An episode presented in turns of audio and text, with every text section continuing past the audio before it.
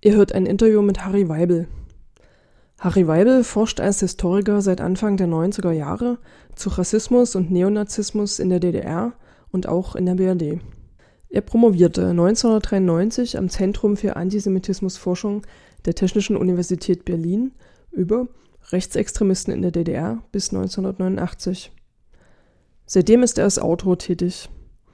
Harry Weibel durchforstete akribisch Stasi-Akten und Polizeiakten um Aktivitäten von Neonazis und Rassistinnen in der DDR auf die Spur zu kommen. In seinem Buch Rassisten in Deutschland dokumentiert er Schändungen jüdischer Friedhöfe seit der Befreiung 1945. Ich habe Harry Weibel am Rand einer Veranstaltung interviewt, die sich mit der Frage beschäftigte, warum ausgerechnet in Dresden Pegida so stark geworden ist und inwiefern diese rassistische, rechtspopulistische Bewegung Kontinuitäten bis in die Zeit Anfang der 90er Jahre hat. Ich sitze jetzt hier mit Harry Weibel vor der Dresdner Scheune. Harry Weibel ist Historiker und hat einen bestimmten Bereich der DDR-Geschichte erforscht, und zwar neonazistische Übergriffe über den gesamten Verlauf der DDR hinweg. Und meine erste Frage ist, wie konnte es da so eine derartige Kontinuität an Neonazis geben? Was gibt es da für Gruppen oder gab es für Gruppen und wie hast du die erforschen können? Ich habe begonnen 1990 im November, also äh, kurz nachdem die DDR aufgehört hat zu existieren habe ich begonnen mit äh, meinen Forschungsarbeiten im FDJ-Archiv in Berlin-Pankow in der Thulestraße. Das war, hatte mir mein Doktorvater, hatte mir diese Adresse gegeben sozusagen. Und dann hatte ich noch einen Text von Konrad Weiß, einem DDR-Filmemacher, der in einer evangelischen Zeitung Kontext äh, über Skinheads in der DDR geschrieben hatte. Und damit habe ich begonnen und, äh, und, ähm, und habe natürlich aufgrund dieser Archivlage das Phänomen ähm, des Neonazismus erstmal als ein Jugendproblem dargestellt, weil mir die ganze Dimension noch nicht bewusst war.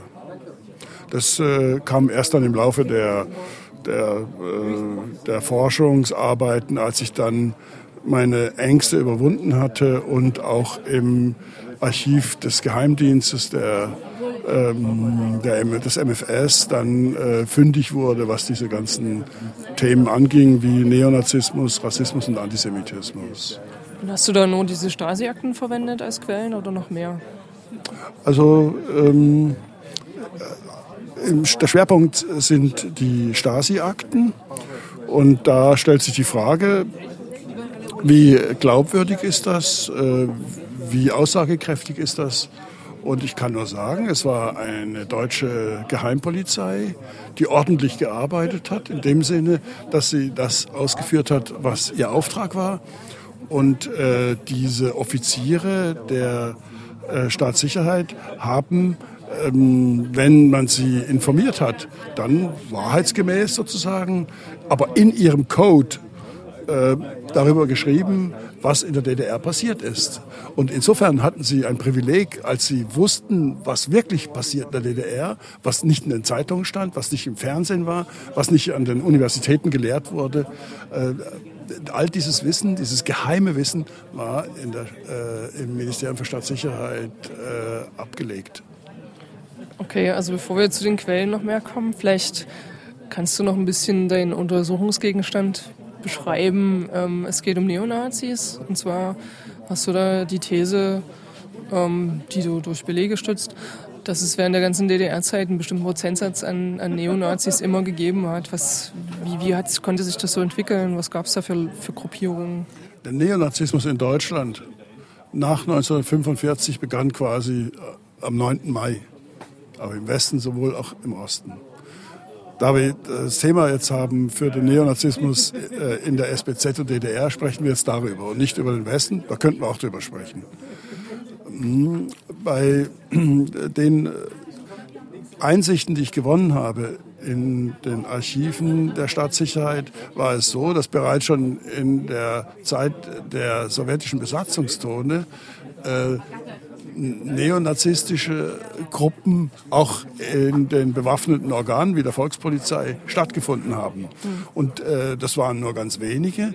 Und im Laufe der, der Jahrzehnte dann, also Staatsgründung DDR 49 bis 1990, hat sich dieser Prozess stetig, langsam, erstmal langsam, aber stetig entwickelt. Es wurden immer mehr, es wurde immer brutaler. Und mit dem Eintreffen der Vertragsarbeiter aus Angola, Mosambik, Vietnam und Kuba. Wann war das? Ab wann kamen die Vertragsarbeiterinnen in die ja. DDR? Die Vertragsarbeiter wurden äh, in die DDR geholt in dem Augenblick, als die Volkswirtschaft der DDR einen enormen Arbeitskräftemangel hatte. Das drückt, das drückt sich auch dadurch aus, dass die Ausreisezahlen enorm hoch waren. Äh, trotz, trotz des antifaschistischen Schutzwalls äh, wollten immer mehr junge gut ausgebildete Frauen und Männer die DDR verlassen und dafür brauchte die SED Ersatz und holte deshalb diese Menschen aus den befreundeten Staaten, proletarischer Nationalismus, so hieß das Etikett. Und die Menschen, die dann eintrafen, die ersten waren Algerier, wir waren in Cottbus, in äh, Kombinat Braunkohle und so, und auch in Magdeburg und in Erfurt. Und dort stießen diese algerischen jungen Männer, die waren ungefähr drei bis 5.000, auf enorme Widerstände bei der, bei der einheimischen Bevölkerung, den Deutschen. Und äh, diese Auseinandersetzungen führten sofort eigentlich zu Pogromen und pogromartigen Auseinandersetzungen. Es ist ein Wunder, dass da noch niemand gestorben ist, obwohl ich nicht ganz sicher bin, ähm, ob es Tote gab. Das werde ich nächstes Jahr weiter erforschen. Jedenfalls, um es kurz zu machen, hat die algerische Regierung nach wenigen Jahren ihre Arbeiter wieder zurückgerufen, weil die Verhältnisse unerträglich waren. Bei, ähm, ähm, anstelle dessen wurden dann die Mosambikaner geholt. Und das waren Abmachungen von Honecker mit Samora äh, Machel von, von der Freiheitsbewegung in Mosambik. Und, ähm, und da ähm, war dann äh, sozusagen, also wenn der erlaubt mir den Ausdruck, die Kacke am Dampfen, weil diejenigen, die es geschafft hatten, die Algerier zu vertreiben, sahen sich jetzt konfrontiert mit schwarzhäutigen Menschen, die waren bisher noch gar nicht da. Also dann eskalierte die Situation ab dort. Okay, und welche Gruppen von Neonazis gab es und welche Arten von Neonazis? Oder waren das wirklich spezifische Neonazis? Oder war das einfach so eine Art Kleinbürgertum, einfach was rassistisch eingestellt war? Ja, es war ein Kleinbürgertum, das rassistisch eingestellt war. Neonazis spielten zu, der, zu dem Zeitpunkt kaum eine Rolle. Neonazis kamen im Gefolge dieser Auseinandersetzung. Das lag aber daran, dass eben diese Jugendbewegung, Skinheads und äh, Hooligans aus Großbritannien sich äh, in Großbritannien und aber auch in äh, Europa verbreitet hatten. Und zwar verbreitet hatten, nachdem sie von Nazis äh, wie der National Front und der Nachfolgeorganisation der British National Party indoktriniert und politisiert worden sind. Wann kamen die in der DDR an? Also ich würde sagen also Mitte 80er? Nee, schon Anfang, Anfang der 80er Jahre schon. Also es ging ruckzuck. Also es ging die ohne große, das ist eigentlich erstaunlich, ja? also ohne große ähm, ähm, Zeitverzögerung schwappte diese Welle eigentlich gleichzeitig wie in Westdeutschland auch in Ostdeutschland rein. Ja? Und damit beginnt die neonazistische Bewegung, sowohl in der DDR als auch in der BRD. Also vorher gab es keine Neonazi-Gruppen? Doch, doch, es gab, es gab Neonazi-Gruppen eben ähm, von äh, 1965 bis 1980 in den äh, bewaffneten Streitkräften gab es äh, äh, organisierte Gruppen und ähm, die aber eher, sagen wir mal, wie soll man das sagen, also innerhalb der Armee so ähm, kleine neonazistische Freiräume geschaffen hatten, in denen äh, mit ähm, Hitlergruß gegrüßt wurde, mit dem sich die Leute mit, äh, als Sturmbannführer angesprochen haben oder wo äh, über Juden gehetzt wurde und so. Ja? Also die kamen aber nicht jetzt unmittelbar nach außen, aber erst mit den Skinheads gab es sozusagen ein, ein äh, traten die vorhandenen Neonazi-Gruppen, die äh, unter der Decke dieser Institutionen sich befunden haben, in die Öffentlichkeit. mit, die, Neona, die, die Neonazis wurden sichtbar mit äh, den Skinheads und den Hooligans. Okay, also da sind dann zwei Gruppen zusammengekommen. Also einmal die, diese Armee-affinen mhm. Personen ja. und die Skinheads sind irgendwie zusammengewachsen zu einer rechten Szene, Bewegung. Äh, also eine Bewegung, es ist, ähm, es ist eine Szene, die mehr war als eine Szene, weil sie sich entwickelt hat. Sie wurde größer, sie wurde einflussreicher und sie haben, die haben natürlich mitbekommen, äh, dass die Verfolgungsbehörden der DDR sie nicht mehr verfolgt haben. Das liegt ein bisschen daran, dass also das äh, MFS und auch die DVP, die Deutsche Volkspolizei, hatten eine Direktive, die sagte, wir personifizieren das Problem. Das heißt, wenn Heinz Müller äh, entdeckt wurde, weil er ein Hakenkreuz geschmiert hat, dann hat äh, der Apparat, der Sicherheitsapparat sich auf diesen Heinz Müller gestützt, gestürzt und dann wurde geguckt, äh, wie sind seine Eltern. Guckt er Fernsehen, guckt er Westfernsehen, guckt er West, hat er Westradio, hat er Verwandte im, im, im Westen, ähm, wie, wie sind, ist sein Großvater, und äh, mit diesem Konzept ist äh, die, die SED und das MFS einfach an die Wand gelaufen, weil äh, als es immer mehr von diesen Leuten gab, war dieses, äh, dieses Vorgehen natürlich äh, ähm, nicht mehr in der Lage, effektiv zu arbeiten. Also das klingt für mich so, wie als wäre die DDR und ihre Polizei nach wie vor dieser Dimitrov-These vom Faschismus aufgesessen, dass eben im Sozialismus qua Definition kein Faschismus existieren kann und deswegen höchstens Einzelpersonen faschistisch agieren, oder? Das war der Gründungsmythos der DDR, wo gesagt wurde, Grundlagen für Rassismus und Faschismus in der DDR mit Stumpf und Stiel, Zitat, ausgerottet worden. Und das ist äh, ein Ausdruck tatsächlich der Dimitrov-These, die völlig, die schon 33 versagt hat, weil ähm, sie nicht erlaubt hat, den Massencharakter des Faschismus zu begreifen, weil sie nicht begriffen hat, dass der Faschismus ein internationales Konstrukt ist. Und äh, weil diese beiden Komponenten durch die Dimitrov-These nicht erfasst worden sind, war die kommunistische Führung in der DDR auch nicht in der Lage zu erkennen, dass sie in ihrem eigenen Land vor einer Massenbewegung steht. Also sie war noch am Anfang natürlich klein, das ist ja klar, aber sie war dynamisch. Und dieses Dynamische eben hat die DDR nicht, also die SED nicht verstanden. Also wenn du das Wort Massenbewegung verwendest, kannst du vielleicht ein paar Zahlen sagen, um wie viele Personen es sich da handelte oder wie viel Prozent? Von den Opfern her kann ich äh, argumentieren. Ja? Ähm, die Zahl derjenigen, die an Pogromen statt, äh, teilgenommen haben, es gab ungefähr 200 ähm, äh, Pogrome und pogromartige Angriffe in der DDR, an denen jeweils um die 50 bis, bis 500, zum Teil auch 1000 Personen beteiligt waren. Und ähm, man kann äh, die Verletzten, die in diesen Kämpfen entstanden sind, gar nicht zählen. Die sind auch nicht gezählt. Ich wüsste nicht, wer das gezählt hat. Ich weiß nur, dass es zehn Tote gab bisher. Ja? Also äh, bisher sind zehn Tote belegt, aber die Anzahl der Verletzten ist, geht die Tausende. Also du gehst dann von etwa 5000 Personen aus, Neonazis in der DDR? Also das Bundeskriminalamt hat 1992 eine Schätzung vorgenommen.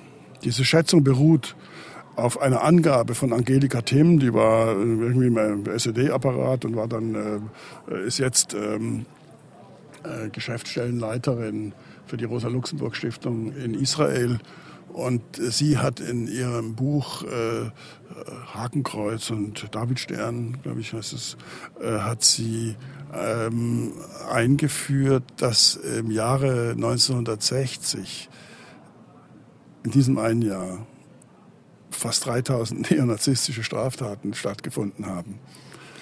Und dann äh, vielleicht auch von einer Person mehrmals? Oder also kann man da von 3000 Nazis ausgehen in der DDR oder Neonazis? Ja, von Straftaten. Nein, nein, das sind natürlich dann. Also, ähm, man, was man machen kann, dass man diese Straftaten, also Propaganda- und Gewaltstraftaten irgendwie hochrechnet. Das hat das BKA gemacht und kam dann eben auf eine Zahl, die äh, weitaus höher ist als die Zahlen, die für Westdeutschland äh, aufgelistet worden sind. Das gebe ich mit aller Vorsicht weiter, aber es ist einfach äh, in der Welt. Ja. Wobei natürlich wahrscheinlich in westdeutschen Statistiken äh, auch ganz viele Nazis nicht auftauchen, ne, die dann mit ganz bestimmt. in, in White-Collar-Berufen sitzen. Also in Westdeutschland war die Szene eben anders. Es gab in Westdeutschland ungefähr 50 bis 60 illegale Gruppen, die im Untergrund waren. Das waren, äh, zum Teil waren es Gruppen, die äh, von Intellektuellen und Akademikern geführt wurden. Und äh, die haben dann 1980 zum ersten Mal per Brandbombe in Hamburg und in Lörrach ähm, Flüchtlingsheime angegriffen und in Hamburg sind zwei Vietnamesen dabei gestorben. Das ist also das, äh, äh, damit beginnt in Westdeutschland der brutale und terroristische Rassismus. Also was du auch schon erwähnt hast, ist, dass diese Neonazis in der DDR nicht so den Zugang hatten zu ideologischen Pamphleten, ja, also zu, zu Literatur oder irgendwelchen Dingen. Also es gab keinen intellektuellen Überbau. Das ist wahrscheinlich der wesentliche Unterschied zu den äh, Neonazi-Gruppen in der BRD. Was hat denn das für eine Auswirkung auf deren Agieren? Ja, dass sie aus der Hüfte schießen mussten sozusagen, ja, oder konnten. Sie hatten keine anderen Möglichkeiten, einen Ausdruck zu finden als, ich sag's mal, es ist, wie es war, durch Gewalt. Durch Gewalt haben sie Aufsehen erregt. Sie haben natürlich äh, die einzelnen äh, Typen, die dann Gewalt angewendet haben, hatten natürlich einen Nimbus dann innerhalb ihrer Szene. Sie fuhren einen in den Knast. War, das gehörte weiter zum Nimbus dann eines Neonazi-Kämpfers in der DDR. Also es lebte, der, der Neonazi in der DDR lebte von Gewaltanwendung. Im Grunde genommen offen oder auch durch Propagandasachen wie also eben Hakenkreuze und äh, SS-Ruhen und so weiter, die geschmiert wurden, also auch zu Tausenden eigentlich, ja, muss man schon sagen. Und, und das ist schon ein wesentlicher Unterschied, wenn man eben die beiden äh, Szenen äh, in Westdeutschland und Ostdeutschland vergleicht, dass sie eben diesen diesen Überbau nicht hatten, den die im Westen hatten. Und das war das Verheerende dann, als die Mauer gefallen war und, und, äh, und die DDR äh, zerstört worden war, dass diese beiden Hälften zueinander gepasst haben. Das war verheerend.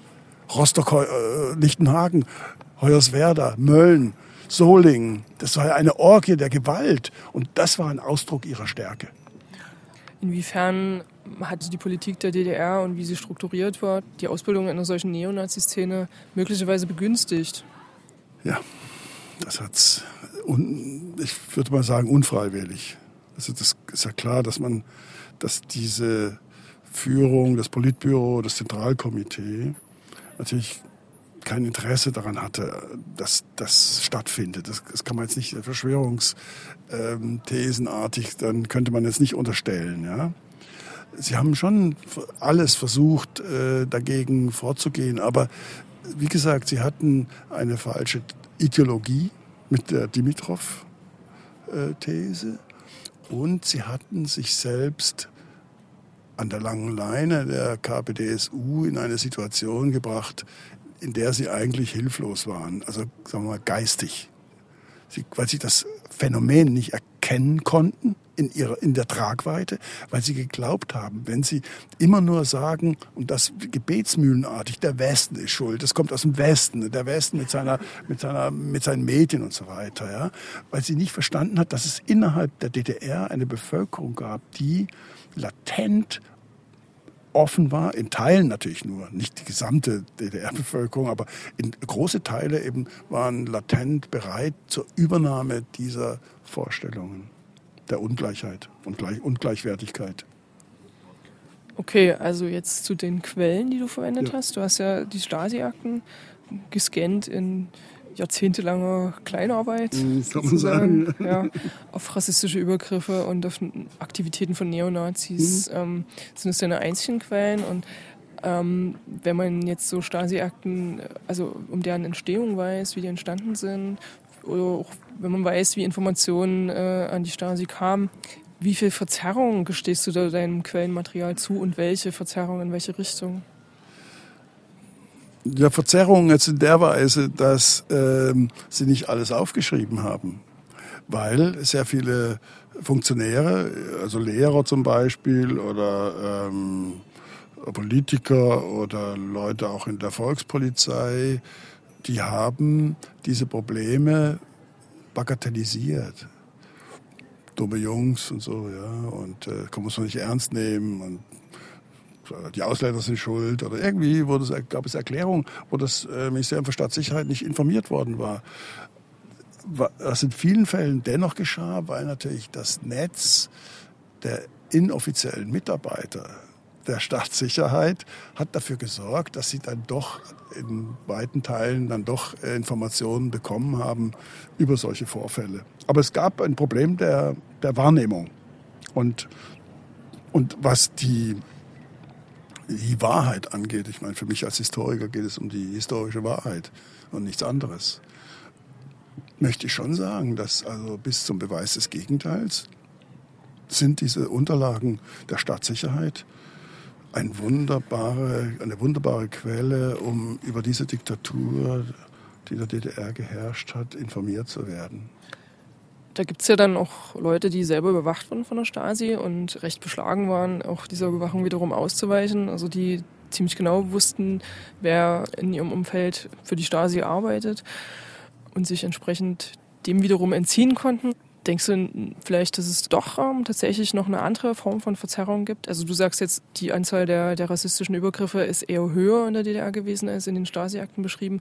Denkst du, dass es da irgendwie wie noch ähm, ein paar mehr blinde Flecken vielleicht gibt? Ja, weil ähm, diese Geheimhaltungspolitik seltsame Blüten getragen hat. Also ich möchte an dieser Stelle zwei Beispiele anführen. Mhm. Ähm, ein Beispiel ist aus dem Jahr 1979 in Merseburg, als die beiden Kubaner Garcia und Guerra äh, tot äh, in der Saale gefunden wurden und durch einen rassistischen Mob äh, getötet wurden. Das hat sich dann herausgestellt. Und da hat äh, eben dann der Generalsekretär der SED, äh, Erich Honecker, zusammen mit äh, Dickel, dem Innenminister, und Mielke, von der Staatssicherheit und auch noch in Absprache mit dem Ministerium für Auswärtige Angelegenheiten beschlossen, dass die zwei Ermittlungsverfahren, die die Volkspolizei in Merseburg äh, eingeleitet hatte, gestoppt äh, wurden. Also am Dienstag, äh, am Sonntag war diese war, war dieses Pogrom und am Dienstag wurde das wurden die beiden Ermittlungsverfahren gestoppt und es wurde beschlossen von von diesen Herrschaften, dass äh, sämtliche Ermittlungsverfahren insgesamt eingestellt wurden. Es gab also keine äh, Verfolgung der Täter. Und dann hat man dem kubanischen, äh, dem, ähm, ja, dem kubanischen äh, Botschafter in der DDR dann bei einem Gespräch mitgeteilt, großzügigerweise, dass die DDR darauf verzichtet, gegen die Mosambik, gegen die Kubaner, gegen die Kubaner äh, juristisch vorzugehen. Das war also wurde einfach das Ding umgedreht. Also es gab äh, und das wird ja jetzt im Moment untersucht, äh, auch von ähm, einem Journalisten vom Mitteldeutschen Rundfunk und einem Rechtsanwalt, der äh, im NSU-Prozess ist, äh, ja, wo es Nachrichten äh, wird untersucht, äh, ob eben da ein Mord nicht verjährt, ob das nicht noch ob das nicht noch eben juristisch aufgeklärt wird. Das zweite Beispiel ist ein Beispiel, das hat ungefähr vier Wochen stattgefunden, bevor der Überfall auf die Zionskirche in Berlin stattgefunden hatte. Und es ärgert mich, dass dieses Beispiel äh, nicht an der Stelle steht, an der das Beispiel von der Zionskirche steht, weil dort in Stassfurt im Bezirk Magdeburg ist Carlos Conceição, ein 18-jähriger Mosambikaner, der in der Schule der Freundschaft in Stassfurt beheimatet war und, und äh, eine Lehre äh, angefangen hatte von einem rassistischen Mob getötet wurde und in die Bode geschmissen wurde. Und dafür hat man dann einen sogenannten Rädelsführer genommen, dem hat man fünf Jahre, fünf Jahre aufgebrummt und äh, man hat dann nach einem Jahr wollte man noch äh, prüfen, ob man ihn nicht amnestiert. Also solche solche Sachen sind dann passiert und das und das hat natürlich ähm, diesen diesen Mobs einen riesen Auftrieb gegeben, als sie gemerkt haben, sie können töten und sie werden nicht verfolgt. Also du nutzt sozusagen die Stasi-Akten, um so eine Art Institutionengeschichte zu schreiben und äh, eine Geschichte des Versagens dieser Institutionen. Ja, auf jeden Fall. Guck, guckst du dir dann noch, noch äh, andere Akten an, also meinetwegen Polizeiakten oder hast du dann noch mal Personen befragt, die bei bestimmten Ereignissen dabei waren, um gegenzuchecken, äh, was noch andere Perspektiven auf diese Ereignisse sein könnten? Bleiben wir noch bei dem Fall ähm, in Merseburg mit den beiden, mit Garcia und Gera. Und da ähm, ist es so, ich hatte ähm, diesen Monat ähm, die, das Staatsarchiv in Sachsen-Anhalt eingeschrieben, ähm, nachdem ich online gesehen hatte, dass äh, in, in, in, der Filiale sozusagen in Merseburg äh, des Staatsarchivs ähm, ähm, Unterlagen des Volkspolizei Kriminal, äh, Volkspolizeikreisamtes, so ist der richtige Begriff, Merseburg, äh, ausgewiesen waren. Und ich sah eben nicht, äh, dass zu der Zeit, als die beiden Kubaner getötet wurden, äh, das waren keine Akten da. Dann habe ich angefragt, bei der Archivarin und sie hat mir dann geantwortet, äh, sie weiß nicht, warum das die Akten nicht da sind. Und das äh, zum Beispiel kennen wir schon von NSU, ja, dass also Akten irgendwie verschwinden über brisante Dinge. Dann ist es so, dass Tom Fugmann, der ja vom MDR diesen Bericht gemacht hat am 8. September auf Infakt, genau, in der ARD ist er gelaufen, und da hat er äh, dann die Gerichtsmedizinerin äh, aufgetrieben und einen Zeugen. Und die Gerichtsmedizinerin saß dann in Merseburg in diesem, äh, diesem äh, Raum, in dem die Obduktionen stattgefunden haben und erklärte, dass diese äh, Obduktionsberichte gefälscht waren, mehr oder weniger. Das bedeutet, äh, der Tote war nicht tot oder war doch tot, aber. Er hatte keine Verletzungen. Nicht wahr? War halt tot, aber irgendwie keine, keine, es wurden keine es, wurde, äh, keine, es wurden keine Verletzungen äh, diagnostiziert. Ja? Mhm. Und, ähm, und äh, dann gab es noch einen Zeugen. Und das war für mich jetzt persönlich äh, wirklich hart, weil ich das wusste ich nicht. Das hatte Tom Fugmann aufgetrieben, ein Merseburger. Der hat das gesehen, was da passiert war an diesem Sonntag in Merseburg. Und der hat erzählt, dass die flüchtenden Kubaner, es waren ja viele Kubaner, die geflüchtet sind, und die konnten nicht über die Brücke, weil auf der Brücke standen viele Deutsche, die sie nicht durchgehen lassen wollten. Und die sind in die Saale gesprungen und wollten die auf, so andere, auf die andere Seite des Flusses, um sich zu retten. Und dann wurden die, die, die Menschen, die da geflüchtet sind, wurden mit Backsteinen beworfen, hat der Zeuge ausgesagt. Die wurden gesteinigt. Puh, das ist, das ist, ist ja echt gruselig, ey. Mann, Mann, Mann. Ähm, okay, also du hast da in, in diesem in diesem Beispiel ähm, auch noch andere Quellen zu Rate gezogen, also Polizeiarchiv und tatsächlich auch noch Zeugen über diese Recherche von, genau. von dem Journalisten. Kannst du das bei wichtigen Ereignissen so durchziehen oder bei mehreren Ereignissen, die du beforscht hast, durchziehen oder ist es eher dann ein Einzelfall? Ja, jetzt schon. Ich bin, ich war praktisch isoliert mit meiner Forschungsarbeit und mit den Ergebnissen. Ich habe ähm, zum Beispiel keinen deutschen Verlag gefunden, habe dann einen Schweizer Verlag gefunden vor vier Jahren und da habe ich dann meine Forschungsergebnisse veröffentlichen können, glücklicherweise.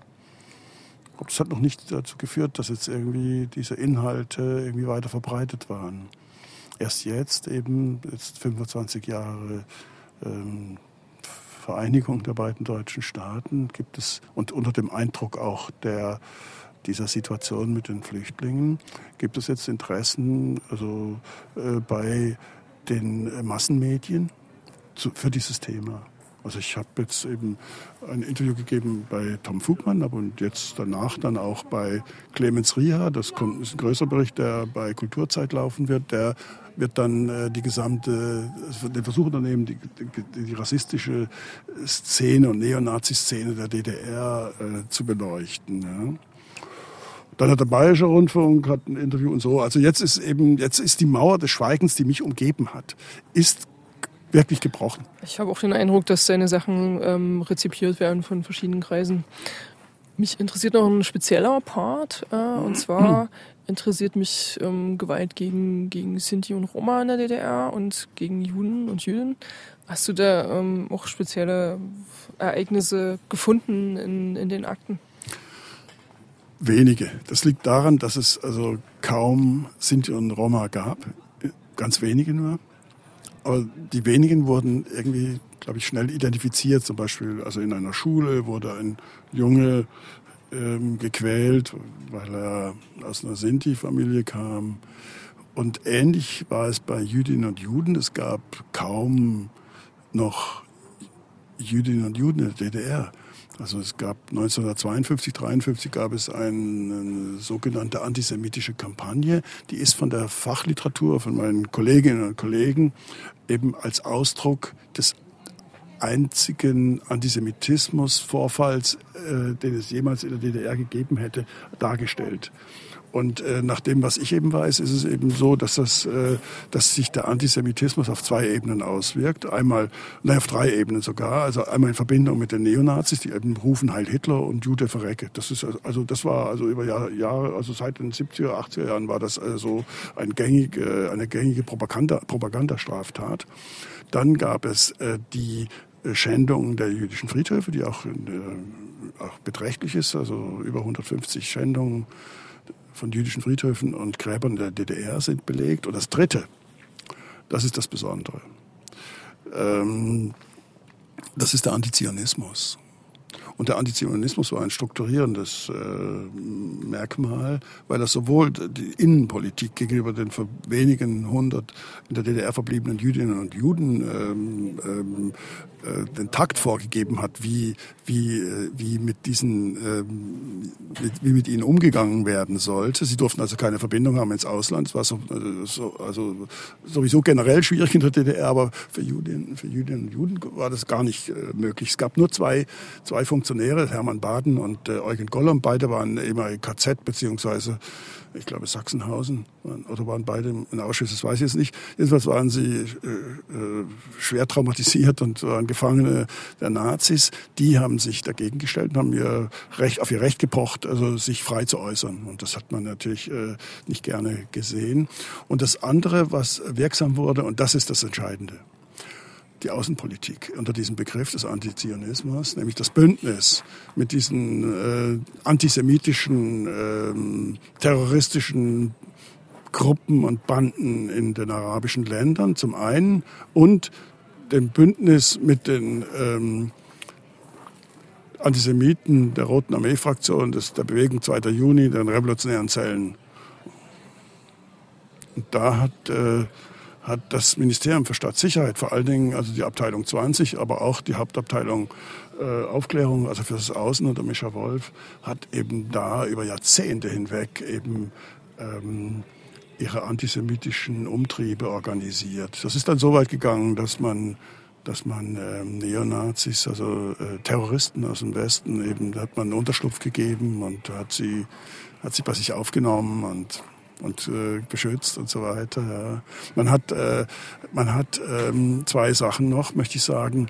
Man hat ähm, im äh, Ministerium für Staatssicherheit dann äh, Briefkampagnen konzipiert, äh, gefälschte, wo man äh, Juden in Westdeutschland angeschrieben hat äh, unter falschen Voraussetzungen.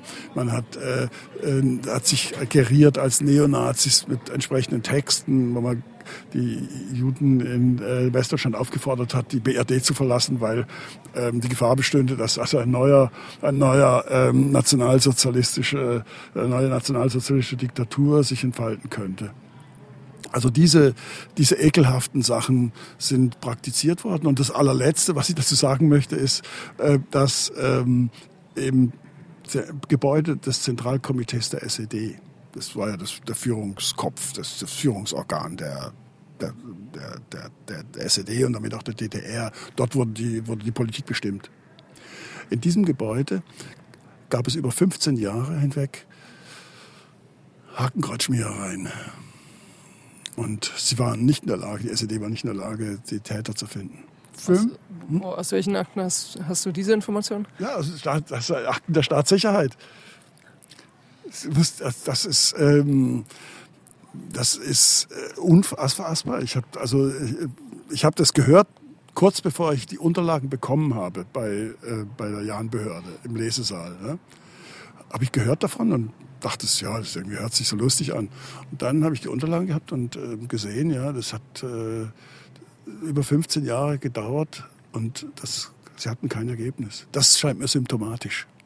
Also da hat im, im ZK, da ist jetzt jemand Hakenkreuze ähm, an die Wände gemalt. Ja, ja, genau. Über, ja, über, aber vielleicht mehrere auch, das weiß man ja nicht. Ja gut, ich meine, ich kannte damals zur DDR-Zeit noch Leute, die Hakenkreuze irgendwo rangemalt haben. Das ähm, könnte, kann ja einfach auch so eine Reflexhandlung sein, provokative, keine Ahnung. Ähm, ich ja. weiß ja auch nie, wer da im ZK der SED äh, ein- und ausgeht noch, aber ja, ja, das denkst, natürlich alles überprüft. Ja. ja, hat das so eine politische Relevanz tatsächlich? Äh, Ich finde schon, es also nicht jetzt direkt, aber symptomatisch, hm. finde ich dass sie, dass sie das nicht aufklären konnten. Bei aller, es war, es war, soll ich sagen, also nicht vor der Haustür, sondern in ihrem Haus selbst. Ja. Und sie konnten, sie haben natürlich, äh, wie sie es da drauf hatten, haben sie natürlich alles überprüft. Also sofort waren die Arbeiter schuld. Die, hin und wieder mussten ja Arbeiter kommen, um was weiß ich, den Paternoster zu reparieren oder die Lichtanlage oder irgendetwas. Ja. Die kamen von außen. Und die wurden also lange Jahre erstmal verdächtigt. Ja, dann hat man äh, hat man dadurch geguckt, ob man äh, das nicht filmen könnte, aber irgendwie ist es nicht gelungen, die äh, Urheber äh, oder den Urheber eben ausfindig zu machen. Das ist ja eine sch schräge Story. ähm, ja, meine letzte Frage. Du als bekennender 68er hm? Westlinker, ja. Warum hast du da so ein Interesse an diesen alten DDR-Geschichten? Also was ist jetzt dein, dein Ansatz, deine auch vielleicht politische Motivation ja, dabei? Dafür, dafür, bin ich sehr dankbar für diese Frage. Ähm, das kann ich dir ganz kurz sagen. Ich bin 67 bei der Bundeswehr zum Antirassisten geworden, weil ein Kamerad von mir rassistisch angegriffen wurde und ich habe mich solidarisiert mit ihm, einfach aus dem Gefühl heraus. Es hat familiäre Gründe beim Vater und so. Und äh, 68 wurde ich dann politisiert, dann durch die Bewegung 68 und ich wurde da zum Antifaschisten. Wir haben dann Go-In gemacht bei der NPD, die hat damals kandidiert für die Landtagswahlen in Baden-Württemberg. Und äh, die, der Saalschutz war da und irgendwann brannten denen die Sicherungen durch und ich lag auf dem Rücken wie ein Maikäfer und über mir stand so ein behelmter Nazi-Ordner und das war für mich ähm, ausschlaggebend für mein ganzes weiteres Leben. Ja. Warst du selbst in der DDR auch in der Zeit? In der DDR war ich dann erst später, aber was da passiert war, dass in, in, diesem, in der Stadthalle in Lörrach ein Büchertisch war. Und da war Literatur aus der DDR. Und zwar die Einführung in dialektischen historischen Materialismus. Und das Beispiel äh, sage ich dir, weil es ähm, bezeichnet ist, wir hatten nichts, wir jungen Linken von 68, wir hatten gar nichts an Literatur und Wissen und wir wussten nichts und wir hatten nichts. Und dann kam eben über die Kanäle der verbotenen KPD, ja, kam eben Literatur. Und meine ersten äh, intensiven Erfahrungen mit dem Marxismus waren äh, Lehrbücher der DDR. Und äh, dann äh, hatte ich noch Kontakt mit der verbotenen KPD in Lörrach und traf sie dann im Hinterzimmer und es waren alte Männer und die waren sehr freundlich und ich konnte diskutieren und es war, aber es war eben DDR sozusagen, ja in Lörrach, in diesem schönen Südbaden. Und äh, das ist, ähm, ich glaube, mir hat das eben geholfen, ähm, was ich jetzt dann gemacht habe als Historiker und geforscht habe, eben das für mich selbst auch aufzuklären, wie meine, wie, ich gedacht habe und wie ich ein Linker wurde und was für ein Linker ich war und, und zu welchem Link ich geworden bin. Das hängt mit der DDR zusammen. Du triffst aber mit deinen Forschungen ähm, den wahrscheinlich wundesten Punkt der DDR. Ist es in deinem Interesse, das Bild der DDR zu dekonstruieren in irgendeiner Weise? Oder was ist äh, dein, dein Interesse daran? Mhm. Also mein Interesse ist klar und eindeutig. Als Historiker bin ich der historischen Wahrheit verpflichtet. Das, dem bin ich verantwortlich und äh, dem möchte ich nachkommen. Alles andere muss ich äh, beiseite schieben. Es gibt den Wissenschaftler, der äh, straight ahead äh, das auf klärt und tut, was er zu tun hat, unabhängig von der persönlichen Empfindung auch. Ja? Und, und das kann man jetzt natürlich nur, also kann man jetzt nicht so glasklar trennen, aber, aber es ist schon möglich. Also äh, das, und äh, bei mir lief das eben immer wieder auch übereinander, so dass ich meine persönlichen Überzeugungen, politischen Überzeugungen ähm, äh, entwickeln konnte. Das heißt, ich würde behaupten, dass es mir möglich war, mit dieser Arbeit ähm, zum Neonazismus in der DDR, mich als Linker weiterzuentwickeln und mich als Linker zu emanzipieren. Und äh, welche Richtung bist du da gegangen? Kannst du es ganz kurz skizzieren? Mhm. Ich habe natürlich Genossen gebraucht, die mir geholfen haben. Also Rudi Dutschke zum Beispiel, ja, oder andere äh, libertäre Sozialisten, die ähm, und die äh, mir geholfen haben, äh, einen Weg zu finden, fern des Stalinismus vor allen Dingen auch, und äh, fern auch der kapitalistischen äh, äh, Inbesitznahme sozusagen. Und dabei spielt dann eben das Studium der, der Philosophen und der Wissenschaftler der Frankfurter Schule wie Theodor Adorno, ähm, Max Horkheimer und äh, Herbert Marcuse, um nur die drei wichtigsten zu nennen, spielten für mich in meiner geistigen Entwicklung natürlich eine, eine, eine wirkliche große Rolle. Und ich bin dann, mit, als ich mich damit beschäftigt habe, was mit der DDR angeht, war das enorm wichtig, dass ich diesen Background hatte. Dass ich, dass ich kein rechtes Arschloch war, das sich mit diesem Thema beschäftigt hat, sondern einer, der versucht hat, emanzipatorisch an die Dinge heranzugehen. Dein Interesse ist sozusagen nicht, jegliche Versuche, dem Kapitalismus eine Alternative entgegenzustellen, zu diskreditieren, sondern dir geht es um was anderes, ganz offensichtlich. Ja, es geht mir schon darum, dass ähm, ich möchte Teil sein einer, einer demokratischen Freiheitsbewegung, sagen wir es mal so, ja. Das, das wäre das, das wär eigentlich mein Wunsch, äh, dass sich sowas in unserem Land entwickeln könnte, ein, weil ich gerne in einem Land leben möchte, das frei ist von Rassismus und Neonazismus. Ich meine, gerade Deutschland mit, diesen, mit dem Holocaust im Rücken, ja, müsste eigentlich verdammt daran interessiert sein, dass, sich, äh, dass wir hier was völlig anderes machen als vielleicht andere. Ja? Aber weil wir einen speziellen, weil wir diesen speziellen historischen Hintergrund haben, haben wir eine besondere Verantwortung. Der Schluss liegt dann natürlich total nah von, von diesen DDR-Geschichten mit den Neonazis in der DDR auf äh, diese Pegida-Bewegung in Dresden und äh, Legida in Leipzig zu schließen. Also dass man annehmen könnte, das ist dasselbe Klientel, was damals schon rassistisch gewalttätig wurde und äh, sich jetzt wieder hinstellt. Also diese ganzen älteren Herrschaften, die dann dort ähm, lamentieren, dass das die gleichen sind. Das sind natürlich nur Vermutungen. Ne? Da müssen vielleicht andere Instrumente ran. Aber was sagst du da als Wissenschaftler zu diesen Entwicklungen? Ja, ich fühle mich mm, berufen dazu, mich dazu zu äußern, aufgrund dieser Forschungsarbeit, die ich so intensiv betrieben habe und weiter noch betreibe. Ich habe noch gar nicht vor, mich auf, also aufzuhören oder so. Ähm, aber was ich eben äh, gelernt habe, glaube ich, eben auch sozialpsychologisch und äh, und das finde ich, dass, äh, das, was, dass das fehlt heute. Und ich sehe eben bei Pegida, sehe ich eben, dass die Menschen verzweifelt sind, dass sie fehlgeleitet sind, dass sie auf dem falschen Weg sind. Man hat sie auf den falschen Weg geführt. Man hat ihnen äh, keine Chance gegeben, sich zu emanzipieren auch von ihrer eigenen Geschichte. Auch das ist äh, nötig und möglich. Ja?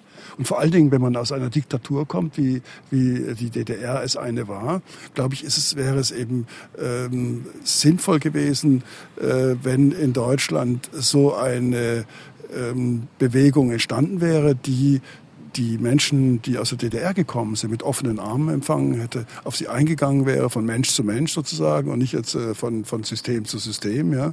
Und äh, dass das nicht passiert ist, zeigt sich eben in dieser verheerenden Entwicklung, die hier in Dresden durch Pegida verdeutlicht wird. Ja.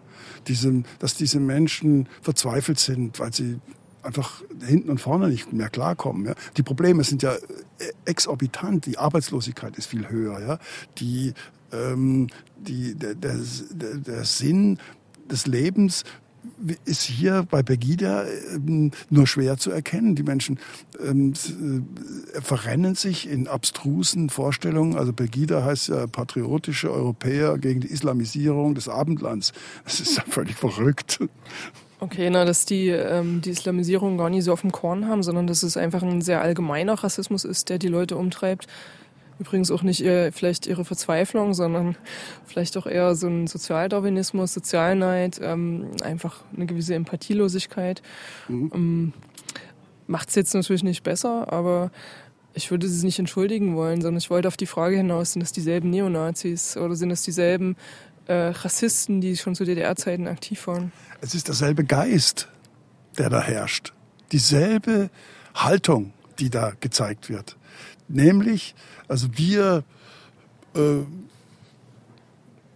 wir, die eine Frau, den Meißen, die gesagt, also wir haben so viele Arme hier, also wieso hilft man den Armen bei uns hier nicht? Warum, warum, äh, warum hilft man den Ausländern? Ja? So, so wird argumentiert. Und, äh, und diese Haltung ist ja, zeigt ja, dass, dass sie sich, äh, nicht angenommen fühlen, dass ihnen was fehlt, dass, dass, dass sie sich unwohl fühlen und unglücklich sind. Ja. Naja gut, also wenn jemand die Frage schon so stellt, äh, gehört diese Person nicht zu den Armen, die sie als Arme bezeichnet, meiner Meinung nach. Aber okay, lassen wir das dahingestellt. Ähm, also was auffällig ist, ist eben diese Haltung gegen Ausländer, gegen Fremde. Das, ist, das war in der DDR bis 90 so und das ist jetzt wieder oder immer noch so. Das ist eindeutig. Dass es gegen Ausländer geht, ist ganz klar. Aber warum? Ich meine, wir können ja nicht stehen bleiben. Allein jetzt beim Phänomen, beim, bei der äußeren Sichtweise, das Phänomen, das ist ja unbestritten. Die Frage muss ja lauten, weshalb ist das so? Weshalb kommen Sie immer noch daher und glauben, äh, dass Ihnen Ihr Glück darin liegt, wenn Sie Ausländer abwehren? Das ist doch absurd. Das wird ihnen selber gar nichts nützen. Also den Menschen, die jetzt bei Pegida sind, das nützt ihnen nichts, wenn sie gegen Ausländer sind, für sich selber. Sie gewinnen nichts. Wichtig wäre, und was ich eben sehe, ist, dass äh, eine Emanzipation der, dieses Mannes und dieser Frau und so nicht stattgefunden hat. Sie hängen immer noch in dieser, in, in dieser Schablone drin. Ja. Okay, na, also wenn man dann äh, den Horizont ein bisschen weiterzieht und sich ganz Europa anguckt, da sieht man eigentlich in jedem europäischen Staat mindestens eine, eine rechtspopulistische Bewegung, die sehr erstarkt. Also neuerlich hat äh, bei der letzten Wahl die FPÖ in Österreich wahnsinnige Rekorde eingefahren. Ja. Genau, Ungarn ist äh, rechtsregiert. Also das ist ja jetzt äh, vielleicht doch nicht so, so, so ein DDR-spezifisches Phänomen, oder? Nein, das ist es nicht. Da hast du völlig recht. Das ist, wie Wilhelm Reich schon gesagt hat, ein internationales Phänomen. Das hilft uns natürlich äh, nicht großartig weiter, weil wir hier nur äh, agieren können. Wir können nur innerhalb äh, Deutschlands oder Dresden eben als Unternehmen. Wir können natürlich schlecht in Österreich oder in Ungarn etwas unternehmen. Aber wir könnten, weil wir so, weil Deutschland so ein starkes Land ist und so reich ist und so toll ist und so weiter, wir könnten Vorbild sein, wie man damit umgeht. Wir haben so viele Kapazitäten, also intellektuelle, intellektuelle Kapazitäten, finanzielle Kapazitäten und, und, und, ja. Wir könnten demonstrieren, wie man das macht, aber wir machen es nicht. Wir zeigen nicht, jetzt mit diesem, als die Merkel gesagt hat, also wir haben keine Begrenzung äh, der Flüchtlinge, ja, das hat sie ja gesagt vor, vor kurzem, ja. Oder sie hat gesagt, ja, wenn, wenn das so, so, dann ist das nicht mehr mein Land, wenn das nicht funktioniert, ja. Also klar, also plötzlich ganz klare Worte und, und, und, und wirklich, also eine, eine Öffnung, die, und, ähm, und das äh, ist, ist aber, wird bereits jetzt schon wieder kassiert. Das liegt auch ein bisschen an dieser Sache, dass in Deutschland immer wieder die Dinge von oben kommen müssen. Wir müssten eben mal anfangen, eben äh, also in unserer in unserem Leben, in unserer an der Basis der Gesellschaft eine Bewegung hervorzubringen, die die richtig ist, die, die emanzipatorisch ist, die äh, wir hatten das vorher besprochen, ähm, wo, wo die Grundrechte und die Menschenrechte zum zum absoluten ähm, zur absoluten Norm werden sozusagen und, und Voraussetzungen sein können für eine Bewegung, die sich, äh, die sich aufmacht und um sich gegen Pegida zu stellen und gegen all die anderen äh, Vollpfosten, die in diesem Land hier rumlaufen. Und ich glaube, das, das kann man machen mit, äh, ohne, ohne Parteipolitik und ohne großartiges Brimborium oder akademischen äh, Trara oder so. Grund- und Menschenrechte. Das ist das, was wir erwarten von, von, von, von allen, die hier leben. Ob sie Islam sind oder, oder oder eben Pegida. Okay, naja, das war ja fast schon ein Schlusswort. ähm, ich will noch hinzufügen, dass äh, diese, diese Sprüche von oben, also du hast jetzt Angela Merkel praktisch zitiert, die kommen in Sachsen eben nicht nur nicht, sondern die werden sozusagen von Ministerpräsident und Innenminister, äh, werden eher diese, diese rechtspopulistischen weißt, Probleme bedient. Du weißt, wenn man sie beschimpft, beschimpft hat, als Fotze, ja? Unbestraft. Ich glaube nicht, dass diese, das war eine Straftat, das war eine schwere Beleidigung, die äh, diese Frau da gerufen hat. Na gut, ähm, wir haben jetzt hier lange geredet und es ist kalt. Äh, ja, genau. Ich danke dir, Harry gerne, Weibel, gerne, gerne. Historiker äh, und äußerst beschlagen in Bezug auf rassistische und neonazistische Übergriffe in der DDR und forscht seit Jahrzehnten daran. Ja, und ich mache weiter.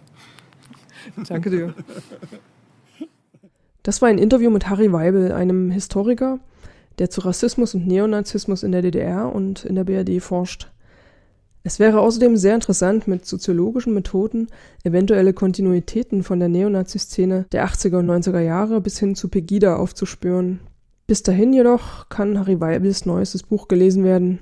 Dieses Buch heißt Rassisten in Deutschland, erschienen im Internationalen Verlag der Wissenschaften und kostet 60 Euro. Weiterhin findet ihr auf Harry Weibels Website eine ganze Reihe von Aufsätzen von ihm, die seine wissenschaftliche Position ebenfalls enthalten